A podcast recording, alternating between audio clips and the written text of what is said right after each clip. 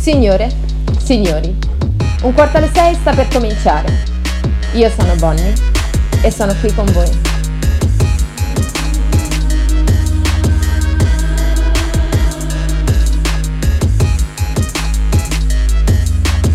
Long as I wake up in the morning, I'ma get a bag. Get a bag, yeah, I'ma get a bag. Long as I wake up in the morning, I'ma get a bag. Oh, bene bene, eccoci qua, bentornati. Da dove comincio? Ma boh, quante cose ho da dirvi. Io mh, potrei cominciare da quelle persone che hanno bisogno di sfogare la propria frustrazione e si sono riversate sull'obiettivo polemico del giorno, perché tanto sì, dai, ce ne avete bisogno. Siete così. E, però poveretti, hanno già tanti problemi loro che non, non ho voglia di infierire, quindi li escludo dalla considerazione. Potrei anche parlare di un paio di grossi account con le pezze al culo, che al di fuori della bolla di Twitter non contano nulla e si permettono di alberarsi ad istituzioni per di più utilizzando quel becero sessismo, perché sì, sì, darmi della gruppi è sessismo. Non mi interessano neanche loro. Sapete chi mi interessano? Mi interessano tutte quelle persone che hanno dimostrato il loro dissenso in maniera accurata, in maniera preoccupata, dubbiosa, esattamente come lo ero io, non tanto tempo fa poi. Vedete, ormai che io sia mossa da buona fede mi sembra di averlo ampiamente dimostrato e l'ho fatto anche nel tempo. E non ci sarebbe neanche da aggiungere che io non sia per nessun obbligo per nessuno. Come ho scritto, come ho screenshottato, perché la discussione è nata da questo presupposto.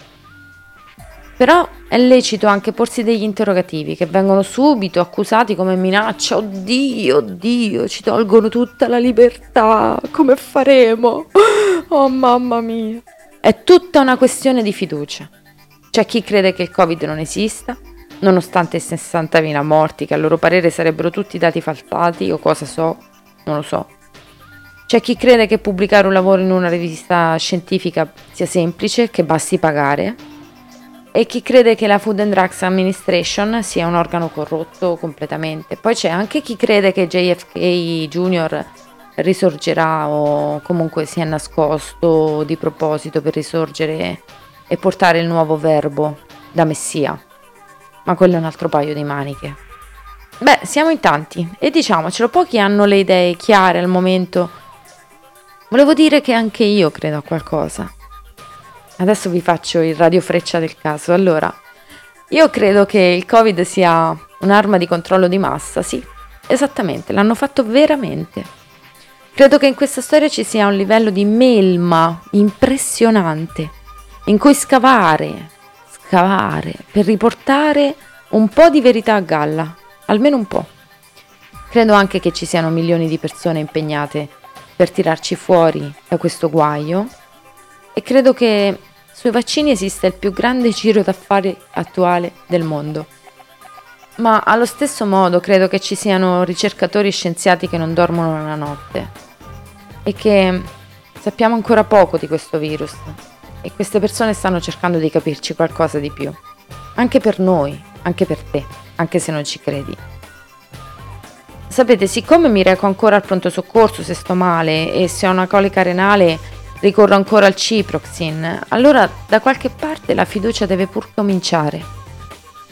E quando la ripongo, lo faccio con le persone che me la ispirano e che soprattutto nella vita hanno dimostrato qualcosa in più a livello di impegno sociale nel migliorare la vita di tutti. Sapete, c'è un eh, confine tra la persona che crede in qualcosa e la persona che dimostra qualcosa. Si chiama credibilità.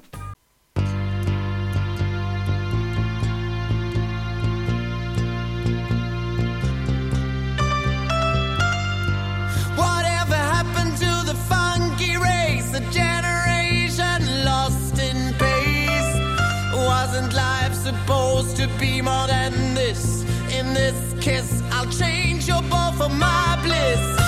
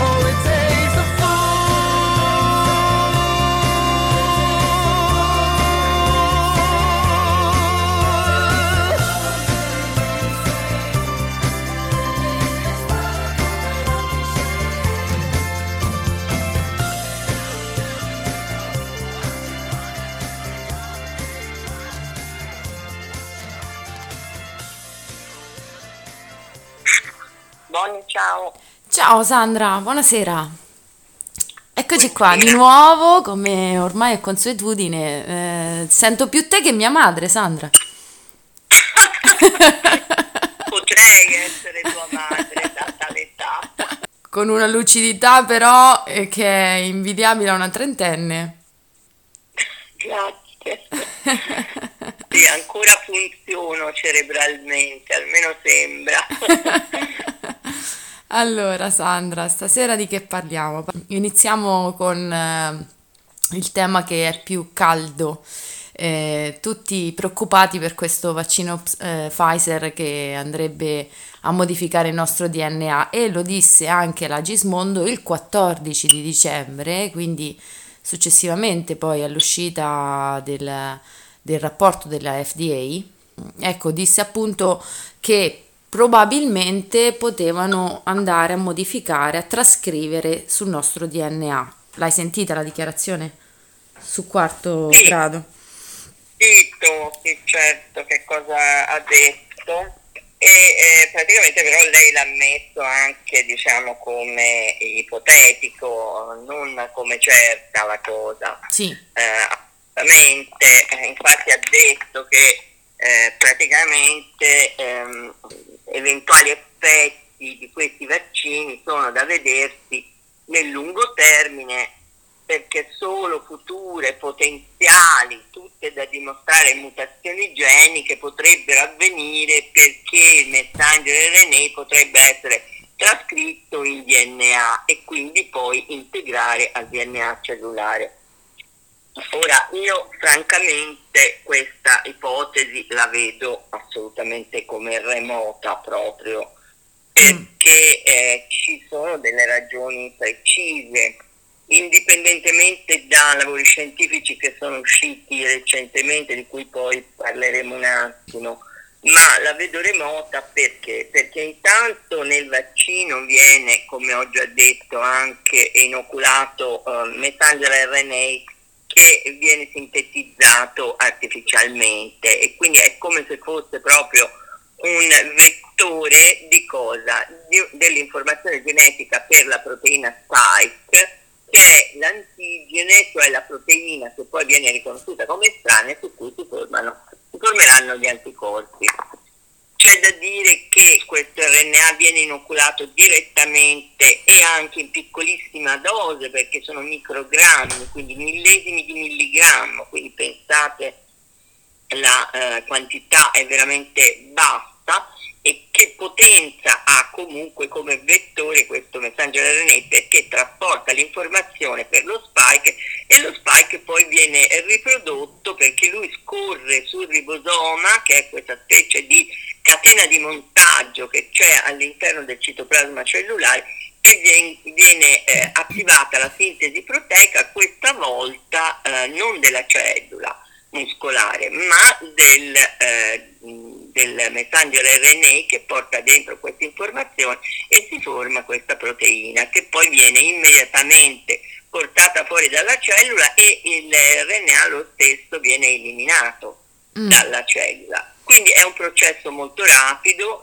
non vedo come potrebbe essere diciamo retrotrascritto dal momento che la retrotrascrizione è una eh, caratteristica legata ai retrovirus eh, umani e anche animali che eh, posseggono un enzima che è la trascrittasi inversa. La trascrittasi inversa determina la trascrizione da RNA a DNA, va bene? Mhm. Ma virus, nei virus come retrovirus appunto. E eh, per far questo, questo messenger RNA vaccinale dovrebbe essere un virus sostanzialmente. Dopodiché, dopo aver retrotrascritto eh, l'RNA in eh, DNA, questo DNA dovrebbe essere trasferito nel nucleo, quindi passare la membrana nucleare e, e integrarsi al DNA umano tramite un secondo enzima che è una integrasi. Mm. Quindi questo non può avvenire e non deve avvenire eh, al, diciamo, con un messenger RNA vaccinale, quindi eh, diciamo sintetizzato esternamente, poi immesso dentro la cellula muscolare. Ci mm. sono varie ragioni poi che eh, portano a escludere che comunque questo possa avvenire perché ipoteticamente potrebbe avvenire per esempio in cellule eh, tumorali in cui sono attivati certi processi, potrebbe avvenire sempre molto ipoteticamente in eh, cellule che sono eh, fortemente infiammate. Eh, è stato ipotizzato da un lavoro scientifico, forse la Gismondo si riferiva a questa potenziale ipotesi, mi chiedo, è uscito un lavoro scientifico non peer reviewed, quindi non pubblicato su riviste in cui si necessita comunque di un team di esperti che valutano il lavoro, sì. ma su BioRxiv, che è un, un giornale appunto preprint non peer reviewed, quindi non validato da uh, revisione da parte di scienziati pari, come mm-hmm vi ho spiegato anche l'altra volta, sì, sì. il quale postula che il virus coronavirus eh, 2, il nuovo coronavirus 2, agente della Covid, possa eh, avere delle sequenze che possono integrare nel genoma umano e questo eh, cioè, eh, è ipotizzato che per esempio anche eh, RNA del, eh, l'RNA del SARS-CoV-2 possa integrare perché sono state ritrovate delle sequenze omologhe ad alcune sequenze dell'RNA di SARS-CoV-2 integrate, cioè trascritte in DNA e integrate al genoma umano in cosa? In cellule però coltivate in laboratorio sotto particolari condizioni e, e diciamo, stimolate dalla presenza di particolari eh, situazioni per cui viene prodotta, viene a questa trascrittasi inversa dentro la cellula. E poi sembra che anche per esempio nel ballo, cioè nel bronco alveolar lavage di, eh, da pazienti con covid severa si siano trovate eh, queste sequenze nelle cellule di spaldamento eh, del, bronchiali, però eh, c'è una um, fortissima diciamo, discussione scientifica dopo la um, presentazione um, il 14 dicembre mi sembra sia avvenuto, quindi proprio il giorno che ha parlato la uh, dottoressa. Mm, è possibile, eh, sembra che ci sia una correlazione. Eh, sì. Ma, sì, forse ha letto questa cosa, quindi le è venuto in mente che forse potrebbe essere così. Però quello che è stato trovato in questo lavoro è che non sono le sequenze che codificano per lo spike virale che sono ritrovate poi eventualmente integrate sia in cellule da laboratorio sotto particolari condizioni che in queste cellule di spaldamento dei pazienti con covid grave. Ma eh, sono sequenze eh, di RNA che, che, andranno a codificare per il nucleocapside, eh, cioè la proteina nucleocapsidica che è un altro degli antigeni, eh, degli antigeni virali. Tra l'altro è un antigene virale anche eh, importante perché eh, mi pare che una quota di anticorpi eh, neutralizzanti sono prodotti contro questa proteina. però um, questa nucleocapsid protein non è assolutamente quella del, eh, del vaccino. Nel ah. vaccino si produce lo spike, la proteina spike virale, quindi questa è um, diciamo, una nota per cui è improponibile che il vaccino possa indurre la stessa cosa, insomma dovrebbe essere una situazione eccezionalissima, ma poi dove la trova la trascrittasi inversa? Dove trova contemporaneamente anche l'integrasi? Cioè, mm. capito, stiamo nelle ipotesi le più lontane, ecco, assolutamente. E poi hanno anche, io credo, costruito queste sequenze di eh, messenger RNA in modo proprio che non possano essere integrate da nessuna parte. Bene. E che non possano essere retrotrascritte. Questo mi pare che, di averlo letto tempo fa proprio per evitare qualsiasi problematica di qualsiasi tipo. Quindi eh, ehm, parlo malvolentieri di eh, vaccini genetici o genici, come dicono, e, eh, perché proprio non, eh, non si pone il problema dell'integrazione, secondo me, eh, e, e, poi tra l'altro di quale tratto eventuale quello non considerato nel vaccino, quindi assolutamente diciamo che è un'ipotesi assolutamente remota e che eh, al momento escluderei. Mm-hmm. Ma mh, mm, io vedo che si prospetta un altro problema per questi vaccini RNA eh, praticamente ehm, ho letto Pietro Buffa eh, che scriveva su Facebook, ha pubblicato una slide, eh, però mi ha colpito un'affermazione, dice potenzialmente gli mRNA, potenzialmente degradati a causa di una non idonea conservazione, potrebbero risultare infiammatori e scatenare reazioni violente del sistema immunitario. Pertanto inoculare un vaccino degradato risulta pericolosissimo. Cioè, se questi vaccini non riusciamo a conservarli a questa mh, temperatura di meno 80, potrebbero essere pericolosi. Quindi c'è anche un problema di trasporto, diciamo, di... di sì, eh, anche questa è un'ipotesi, eh, diciamo che vorrei proprio poter escludere perché chi farà la vaccinazione saranno medici o comunque sanitari, infermieri, dottori, cioè eh, laureati con almeno laurea triennale, farmacisti, per esempio in alcuni stati sono stati chiamati in causa anche i farmacisti, cioè persone che comunque sono dei sanitari, che sanno benissimo che il vaccino deve essere mantenuto a, a meno 70, 75 gradi, anche meno, anche a meno 80, meglio ancora, e eh, questo in questo modo ci preserva diciamo, da qualsiasi problematica, il vaccino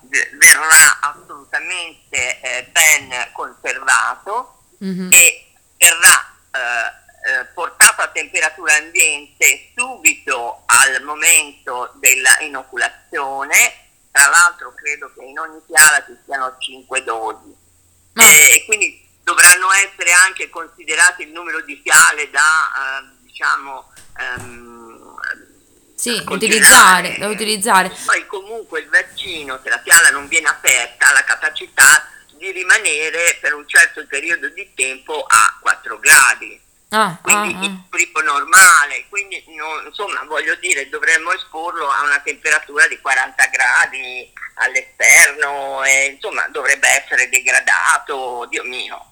Mm. E poi comunque l'infiammazione avverrebbe lì nel sito di inoculazione, mm-hmm. presumibilmente. Ecco, ehm... quindi sono ipotesi anche queste che vedrei molto remote, insomma, ecco, a meno che non, non abbiamo persone incoscienti che fanno la vaccinazione, ma io insomma spererei proprio di no. Allora, Tra l'altro sta... è un problema, scusa, finisco sì, solo questo, sì. che si pone esclusivamente per il vaccino della Pfizer, perché il Moderna, per esempio, che è anche lui un altro vaccino a uh, messenger RNA, non ha queste problematiche. Mm-hmm. Viene mantenuto uh, perfettamente in frigorifero per lunghi periodi. Quindi, allora, eh, io ti volevo dire questo, pro- hai, accennato un attimo alle cause avverse, tipo gonfiore e cose del genere, no? Eh, penso che valga la pena, perché me l'hai già spiegato a me in, uh, in altra sede, ma um, valga la pena un attimo ricordare le cause avverse registrate dallo, fa- dal Pfizer tipo i due morti eh, che erano so- stati sottoposti a vaccini e le quattro paralisi di Bells, perché non contiamo neanche quelli quattro sì, che non... Questi, questi eh, riferiti al gruppo vaccinato, esatto. perché è un esatto. doppio ciclo, quindi ci sono anche i placebo, eh, ma assolutamente eh, le due morti sono per altre cause e tra l'altro non sono avvenute soltanto per eh, il vaccino Pfizer, eh, che io ho letto e eh, ho avuto oggi, eh, anche ieri in mano, la presentazione a FDA del Moderna e anche nel Moderna ci sono questi eventi avversi, ma siccome le popolazioni sono molto grandi, perché nel Pfizer si parla di più di 44.000 persone,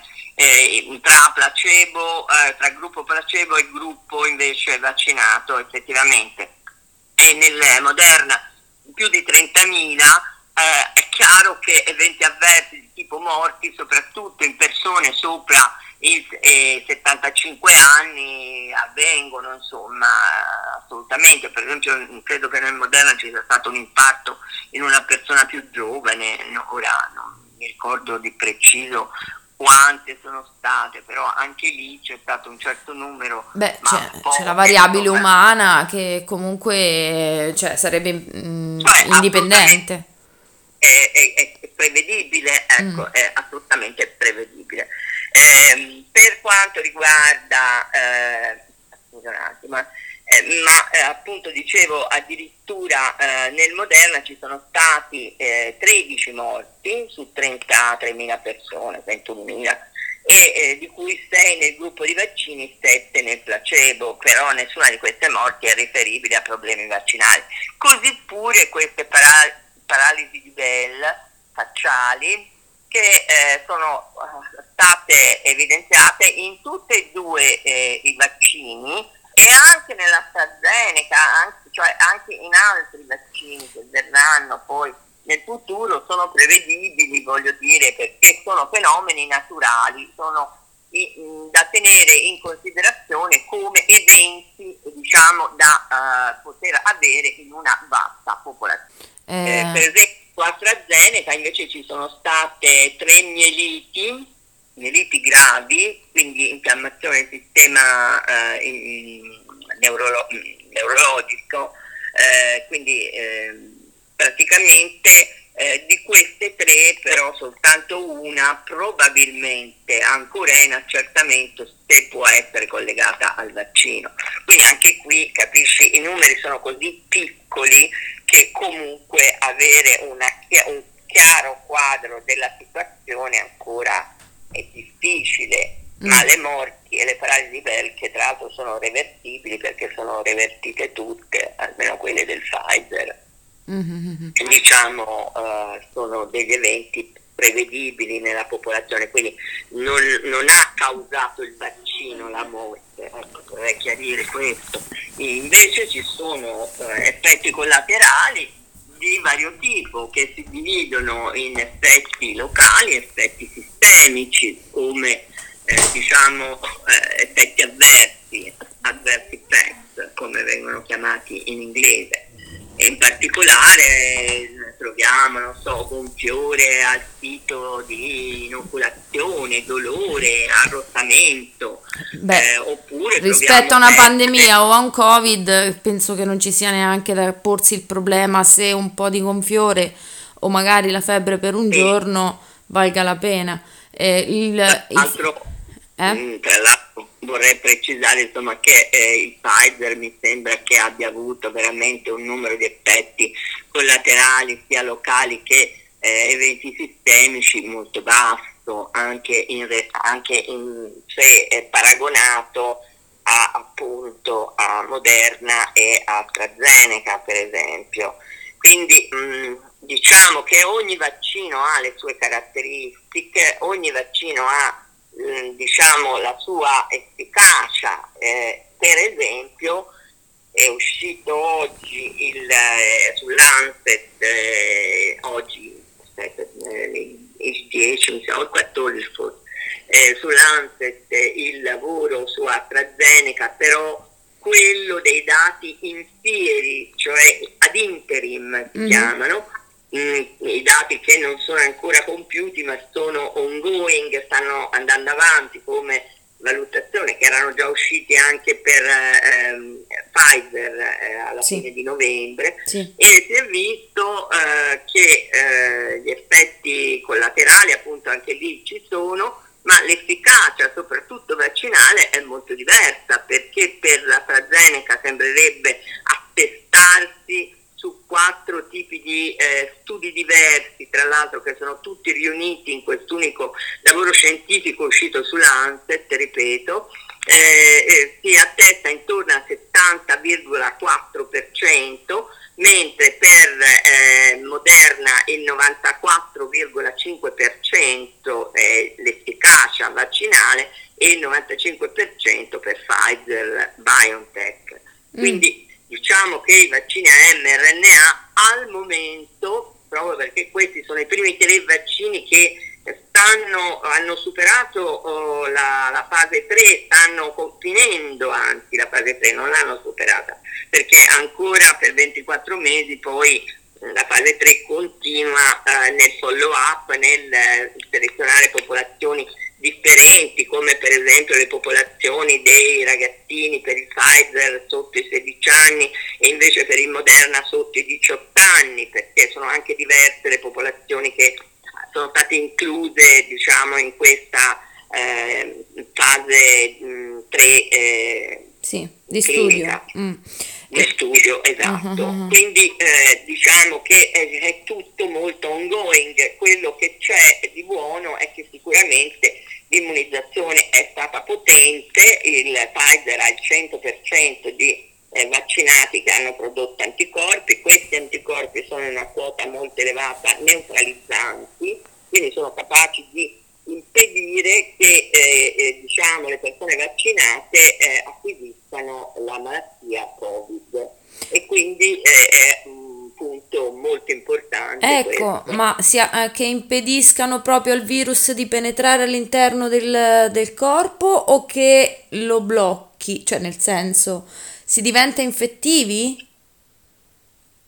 Eh, no, no, questo ancora non, eh, non si sa. Eh, se, vuoi, vuoi, dirmi se le persone che sono vaccinate possono comunque emettere virus, possono infettarsi ed emettere virus all'esterno? Esatto, questo, proprio questo. Eh, non, non, è ancora chiaro. Per, eh, nel Moderna, per esempio, sono stati valutati un gruppo di asintomatici eh, sui quali sembra, almeno nel, nel, lavoro ad interim, sembra aver funzionato abbastanza bene, ma il numero di persone eh, diciamo che sono state valutate al momento è molto basso.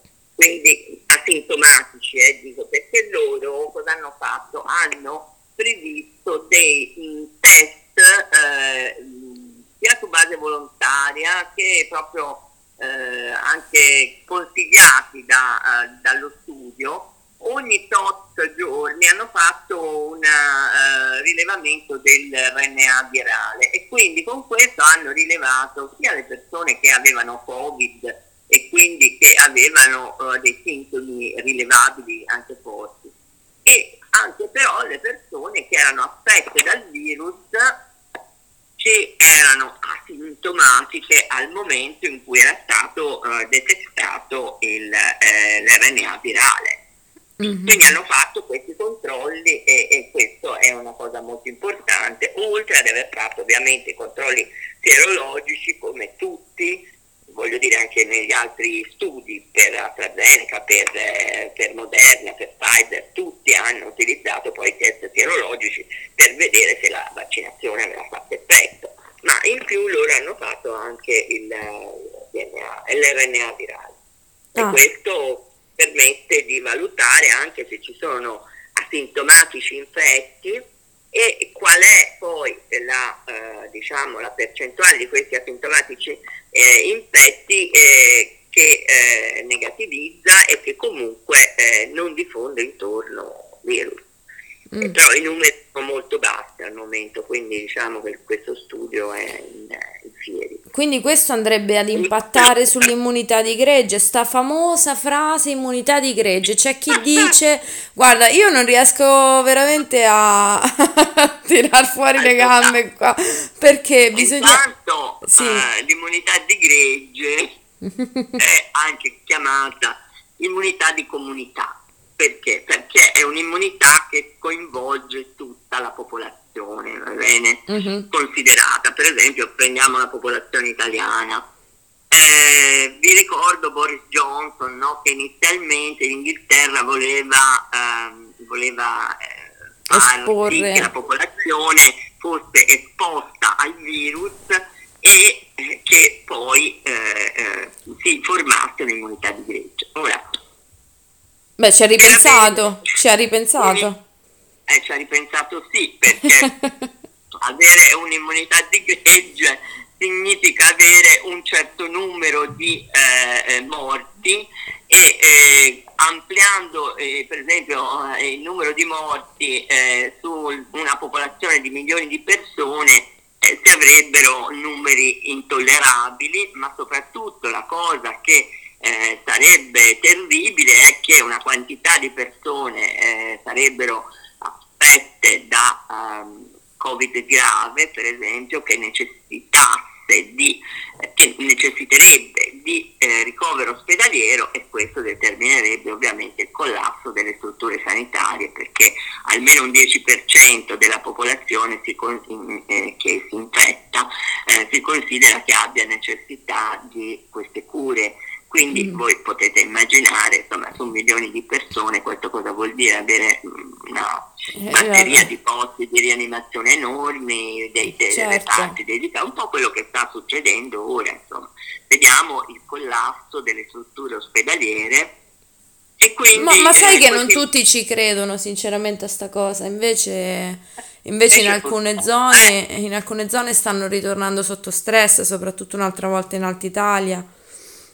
Tra l'altro, sì, sì, certamente, certamente. Tra l'altro proprio è di questi giorni l'evidenza che la regione Lombardia è particolarmente colpita e qui chiaramente bisognerà poi pensare a, a indagare eh, dal punto di vista genetico se ci sono anche dei fattori predisponenti oppure se ci sono dei fattori di tipo ambientale, eh, di inquinamento. Eh, di, per esempio, che posso dire, eh, stagionali, che possono incidere più che in altre parti, umidità relativa, per esempio, faccio, faccio degli esempi perché di nulla di tutto ciò si hanno le prove al momento, però Io lo so, io lo so, qui. è perché hanno la nebbia. la nebbia è permeante dai scherzo, so, sto scherzando sull'umidità sono state fatte sicuramente delle grosse ipotesi sul clima sulla capacità di eh, essere vincolato dall'umidità, per esempio il virus ce l'ha perché le particelle che escono anche da noi stessi quando urliamo, parliamo, cantiamo e siamo affetti da Covid, si è visto che trasportano queste micro droplets eh, che noi eliminiamo, trasportano il virus all'esterno anche a distanze notevoli, aiutate per esempio da correnti aeree, eccetera. Quindi mm-hmm. eh, sicuramente, infatti si dice di tenere aperte le finestre, no? perché così circola l'aria e il virus viene eliminato. In effetti è vero, negli Stati Uniti hanno fatto delle prove e hanno visto che questo meccanismo funziona, mentre invece in, lo- in locali chiusi, eh, quindi discoteche oppure pullman, oppure insomma trasporti, metropolitana per esempio, è più facile. Ritorniamo un attimo all'immunità di gregge sì. e vaccino, cioè eh, questo vaccino funziona con un, uh, mi dicevi 70% di vaccinati, no? Nel sen- non che funziona, ma ha una risposta collettiva significativa dopo il 70%. Diciamo che l'immunità di gregge in una situazione come quella attuale si eh, prevede proprio matematicamente, perché tra l'altro l'immunità di gregge è un concetto matematico. Eh, assolutamente ed è nata eh, nel 1923 eh, da due eh, matematici, da Tople e Wilson eh, e, ed è quella soglia minima di popolazione immune mm-hmm. eh, ad una specifica malattia infettiva al di sopra della quale la catena di trasmissione della malattia si interromperebbe, oh. proteggendo così tutto il resto della popolazione non immune. Quindi l'effetto gregge è questo, cioè che il fatto di avere una percentuale elevata che nella nostra popolazione attualmente sarebbe tra il 60 e il 70%, perché questo è stato proprio calcolato ultimamente, e, mh, mm, se non si raggiungesse questa eh, percentuale di immunizzazione, noi non avremmo la possibilità di essere eh, coperti eh, dalla infezione anche se non ci vacciniamo, mentre se si raggiunge questa percentuale, poniamo il 70% nella migliore delle ipotesi tramite il vaccino, perché avere un'immunità di gregge spontanea naturale vorrebbe, eh, avere, vorrebbe dire avere eh, una quantità di morti e di malati gravi, come si diceva prima, enorme. Sì. Quindi è solo grazie ai vaccini che ora si tende ad, a poter raggiungere questo, questa ipotetica immunità di gregge, va bene? Mm-hmm. E questa immunità di gregge permetterebbe molto bene di poter proteggere anche quelle categorie di persone come per esempio gli immunodepressi, come le persone che magari sono in gravidanza in quel momento che non possono essere vaccinate per quel cioè tutta la serie di persone, oppure quelli che non si sono voluti vaccinare, perché c'è anche questo insomma nella popolazione, e potrebbe permettere di coprire anche loro. Perché? Perché naturalmente circolano persone immunizzate, meno il virus eh, riesce a colpire le persone e quindi alla fine l'infezione si depaupera e eh, praticamente sparisce dalla popolazione. Un po' come e è successo con il vaiolo. Esatto, è quello che abbiamo visto nel vaiolo. Poliomelite e... un po' meno, ancora ce la, ce la trasciniamo un po' la poliomelite, un pochino. Eh, ancora ci sono delle piccole saccature, sì, ci sono state importanti, per esempio nel Nord Africa mm. Tunisia, tutti quei paesi, Marocco, eccetera. Adesso anche loro hanno fatto campagne vaccinali, eccetera, quindi è molto migliorata la situazione. Però insomma vi ricordo che la poliomielite è proprio una di quelle malattie infettive che eh, siamo riusciti a uh, risolvere e io sono, del, sono nata nel 1950 e la mia generazione è stata proprio molto colpita tant'è che io ho avuto diversi amici che sono rimasti paralizzati a vita, insomma, con gravi problematiche di ambulatori proprio legate alla poliomielite. Mm. E, e, qui eh, per la polio eh, prima è partito il vaccino di Salk e poi quello di Sabin e con questi due vaccini praticamente addirittura io personalmente sono stata vaccinata con tutti e due e praticamente e senza porsi grandi problemi allora perché era talmente importante come adesso anche io credo sia talmente importante riuscire a debellare questa infezione che eh, appunto tutte le problematiche relative eccetera non sono mai state sollevate perché la, eh, la cost benefit analysis era tutta a favore della vaccinazione. Mm, ma credo che comunque ci sia una grande consapevolezza in più adesso che, mm, rispetto a prima. L'unica cosa che re- resta come dubbio, mm, diciamo prepotente, che, vi- che mi è stato eh, riproposto più di una volta, è, stato, è il fatto che questi vaccini non so, non, cioè, ehm, sono stati testati troppo poco. Eh, hanno avuto troppo poco tempo e quindi non si sanno gli effetti a lungo termine. Per i vaccini ad RNA eh, io credo che eh, siamo di fronte a una rivoluzione e che i tempi siano quelli giusti. Eh, perché eh, dico questo? Perché non è stato necessario coltivare il virus. Ah. Eh, addirittura, addirittura, credo che il, eh, non so se il 10 di gennaio del 2020 sia stata pubblicata in Cina per la prima volta la sequenza eh, virale, eh, genomica virale e eh, da lì Uh, addirittura c'è Moderna che ha fatto una specie di timing e mi sembra che sia Moderna che Pfizer sono partite con la sintesi di questo messenger RNA e con l'idea di, di fare questo messenger RNA dalla sequenza specifica del messa- dell'RNA virale, non messaggero, dell'RNA virale che sintetizzava per la proteina spike proprio all'inizio di gennaio, subito dopo che era stata pubblicata la sequenza eh, diciamo, eh, genomica eh, del RNA virale da parte del gruppo del Chinese CDC, credo.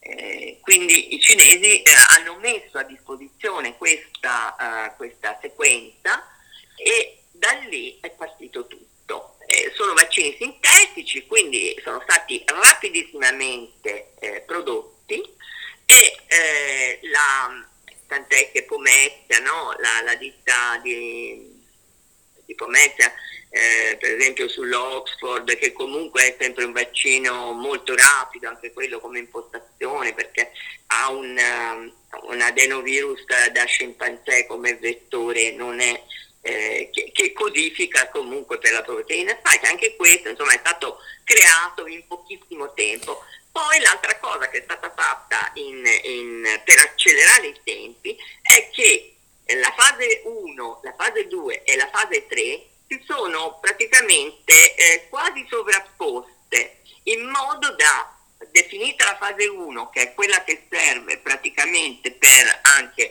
codificare eh, meglio le, le, dosi virali, prima di tutto gli studi animali e poi eh, i dosaggi eh, e tutto quanto serve all'ottimizzazione vaccinale fino alla fase 3 che era la fase clinica che è stata iniziata a maggio o giugno addirittura quindi molto molto precocemente, proprio perché questi vaccini si è, potuti, eh, si è potuto eh, farli rapidamente.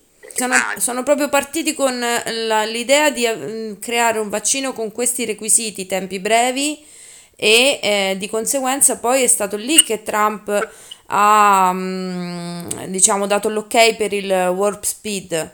E quindi, e quindi in base proprio al fatto che queste case farmaceutiche hanno, penso, dimostrato di, di essere in grado di accedere a questa tecnologia.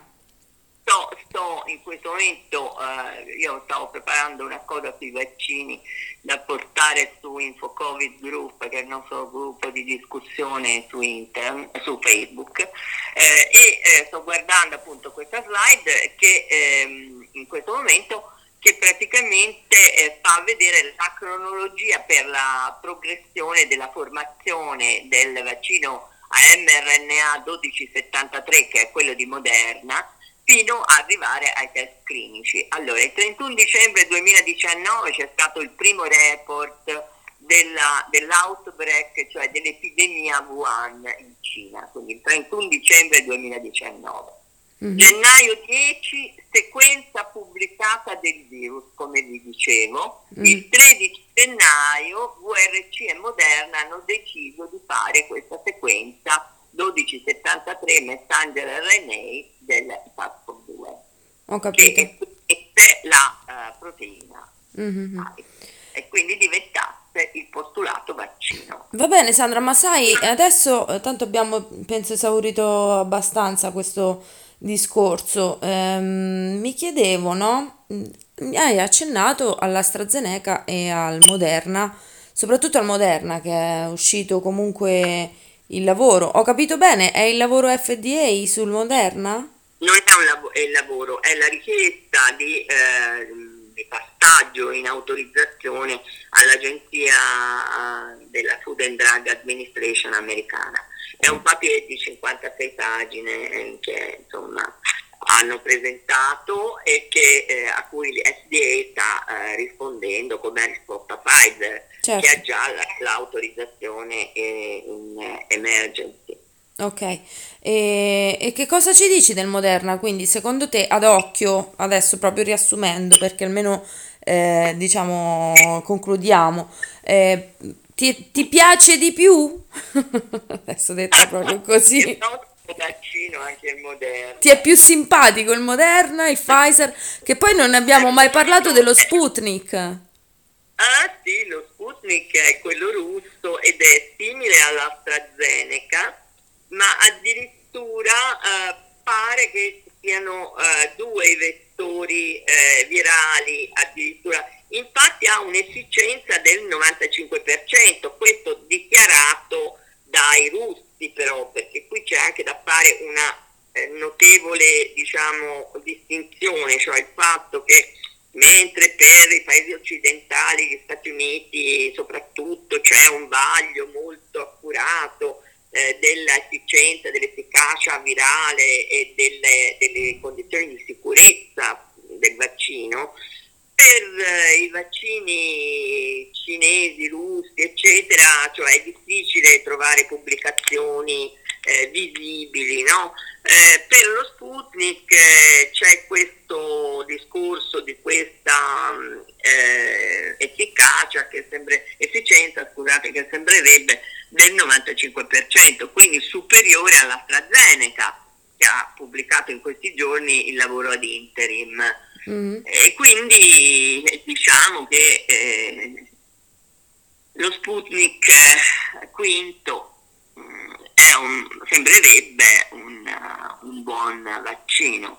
Mm-hmm. Ok, ma qui sembra che eh, stanno facendo una, gran, una gara eh, come le giostre con uh, i cavalli che corrono eh, perché più, più, soldi ci mettono, penso, e più l'impegno viene e lo sforzo viene moltiplicato, no? Quindi qua... Sì, certo, ma perché? Perché c'è fretta di avere vaccini a disposizione, quindi io penso che tra sei mesi avremo non tre vaccini, ma molti, molti di più che avranno già uh, iniziato a, a, finire le sperimentazioni cliniche in fase 3 e che quindi, per esempio per lo Sputnik attualmente sono in, in studio clinico di fase 3 eh, diciamo, uh, sperimentazioni in Bielorussia, negli Emirati Arabi, in Venezuela e anche probabilmente in altri paesi eh, che ora non ricordo, insomma, e, e, e, comunque la fase tra 2 e 3 è in corso anche in India, quindi eh, eh praticamente eh, solo i dati preliminari abbiamo in cui eh, dopo 21 giorni la dalla seconda somministrazione vaccinale che è somministrata a 21 giorni dalla prima dose, eh, quindi a tre settimane dopo la seconda inoculazione eh, abbiamo un'efficacia dichiarata da loro superiore al 95%, che quindi sarebbe sovrapponibile ai vaccini ad, mRNA che attualmente sono quelli che hanno la efficacia maggiore, perché come dico AstraZeneca ha dichiarato 70,4 di eh, efficacia eh, in, di media, perché poi c'è da dire anche che AstraZeneca ha pubblicato i dati sull'ANSEP di una serie di sperimentazioni eh, più piccole che sono state tutte poi aggruppate e eh, è stata fatta una media che viene eh, al 70,4%. Mm, vi ricordate che nel primo mm, print, non so se ne avevamo parlato mi sembra, eh, nel, primo, mm, nel, primo, studio eh, in, eh, ad interim di AstraZeneca eh, su un numero minore di persone, mi pare 11.000 di ricordare, non più di 20.000 come ora, eh, è stata fatta una parte delle vaccinazioni con metà dosaggio Mm-hmm. E questa metà dosaggio si era eh, evidenziata come più efficace al 90% rispetto al dosaggio normale in doppia inoculazione. Quindi mezza dose all'inizio e dose piena in eh, booster vaccinale, cioè la seconda eh, inoculazione, è risultato più efficiente eh, che non le due dosi intere. Quindi capito anche il discorso delle dosi e tu, tutta una serie di cose che ovviamente per alcuni vaccini sono già certe e eh, sicure e per altri sono in, in fieri, in certo. valutazione perché hanno aperto più trial vaccinali contemporaneamente con AstraZeneca. Ma ci possiamo aspettare delle sorprese del tipo shock anafilattici, mm, cose Ma, gravi? Cioè, nel senso, una volta eh, già... Da, da chi? No. Da chi? Dai vaccini mRNA? Sì, no, del tipo, no? Eh, no. Eh, visto che comunque sono ancora in fase di sperimentazione. È passata la terza fase okay. per, eh, per Pfizer nonostante continui ad essere in corso perché dura due anni, quindi loro continueranno a seguire. Sì. Le reazioni allergiche, più che per eh, il messenger RNA, che secondo me eh, non, non, dà reazioni allergiche, eh, è legata alla reazione allergica probabilmente al veicolo lipidico e alle altre sostanze stabilizzanti che stanno dentro il vaccino. Eh. Mm. Probabilmente. Quindi poi si è visto subito eh, in Inghilterra, hai visto? Eh, eh ecco. L'utilizzo Pfizer che sono venuti fuori quei due casi in due infermiere tra l'altro, che però erano soggetti che giravano con piale di eh, pare o cortisone o adrenalina, non ho capito bene, in borsa perché erano soggetti fortemente allergici. Allora, ecco, in questo caso chiaro che uno le deve dichiarare queste cose perché eh, è chiaro che non, tutti, eh, non tutte le persone sono vaccinabili. Mm. Sai so cosa? Hai accennato poco fa che anche i malati Covid sono vaccinabili. O ho capito male io? No, eh, eh, hai capito male nel senso che ci sono stati dei casi Covid all'interno di questi gruppi di popolazione vaccinata, ma molto pochi, tant'è che l'efficacia del vaccino è stata proprio eh, provata e calcolata sul fatto che il numero di eh, pazienti con Covid nel gruppo vaccinato era molto molto molto basso. Mm. rispetto al numero invece di Covid che sono venute fuori nel, nel placebo, cioè laddove il vaccino non è stato eh, somministrato e quindi era paragonabile alla popolazione normale non immunizzata. Ma secondo te, Sandra, non c'è stato una specie di dislivello veramente incolmabile tra tutte le risorse che sono state eh, preventivate e diciamo mm, proprio messe nel, nel vaccino? risorse economiche parlo, e invece aver tralasciato completamente la ricerca nelle cure e nel, nel potenziamento dell'SSN. Neanche quella è tralasciata perché ci sono ingenti eh, diciamo, fondi economici dedicati alla ricerca di sostanze che possono interferire col metabolismo del virus e quindi inibire il, il virus, eh, ho sbagliato metabolismo perché non è una cellula, comunque insomma con la vita virale, ecco mettiamola così che è meglio. Eh, sono ingenti anche le somme che vengono impiegate, anche le ditte farmaceutiche. Certo, sai, l'immunità appunto eh, di popolazione è una gran cosa perché mette al riparo da tutta una serie di problematiche future e, e impedirà per esempio di vedere gravi danni post-infettivi. Beh, sempre meglio non ammalarsi che ammalarsi. E certamente. Eh, quello certamente. ovvio. Quindi, quindi qui mh, praticamente noi adesso siamo messi di fronte a questo dilemma. Vaccinarsi o non vaccinarsi? Questo secondo me è il punto in questo, in questo momento dell'epidemia, dato che c'è la disponibilità da parte dei governi di mettere a disposizione della popolazione vaccini. Esatto. Sarà importante decidere in libertà, secondo me, mm-hmm. tenendo conto però che la libertà degli uni non interferisca sulla libertà degli altri.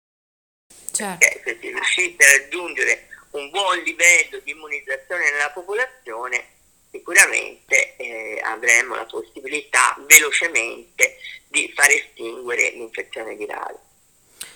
Va bene Sandra, siamo giunti alla fine, anche, anche stasera bella chiacchierata. Sono contenta se vi ho soddisfatto perché naturalmente questo è optional e comunque e purtroppo avremo ancora cose da, penso, da raccontarci perché tutti i giorni escono novità, tutti i giorni escono nuovi studi importanti. Quindi... Certo, eh, bisogna rimanere aggiornati e... Assolutamente, è fondamentale. Ci hanno momento. seguito in mille praticamente, lo sai? Sono contenta, eh, per te prima di tutto. Vabbè, sì, al di là, al di, là di questo a me piace poter fare una, un, il mio piccolo. Un'informazione qualificata, corretta, io credo che questo sia quello che va fatto in questo momento, che... perché le persone devono avere la possibilità di eh, chiarirsi eh, le idee e soprattutto di essere informate correttamente. Anche perché è difficile trovare qualcuno che riesca a fare una informazione, no, non tanto che riesca a fare perché magari non ha competenze, ma proprio che non ha spazio dedicato, perché um, qualsiasi programma televisivo richiede uno spazio magari veramente consistente, no? Vero, sì. Ok. Sono d'accordo. Allora vi lascio, vi auguro buonanotte. E buonanotte a te Sandra, alla prossima. Grazie, grazie Bonnie. Arrivederci a tutti gli ascoltatori. Buonanotte. Quando ero piccola, mia madre mi ripeteva sempre che ero una gran testarda, ma proprio un mulo. Cioè io mi fissavo. Avrà avuto sicuramente anche la sua parte di ragione, tuttora ce l'ha. Però crescendo ho capito che io non mi fisso, semmai mi concentro e non mollo fino a quando non ho chiarito le mie perplessità. Quindi qualcuno dovrebbe farsi una ragione del fatto che non può mettermi a tacere se non convincendomi, perché combatterò sempre per quello in cui credo. Ciao a tutti ragazzi, alla prossima.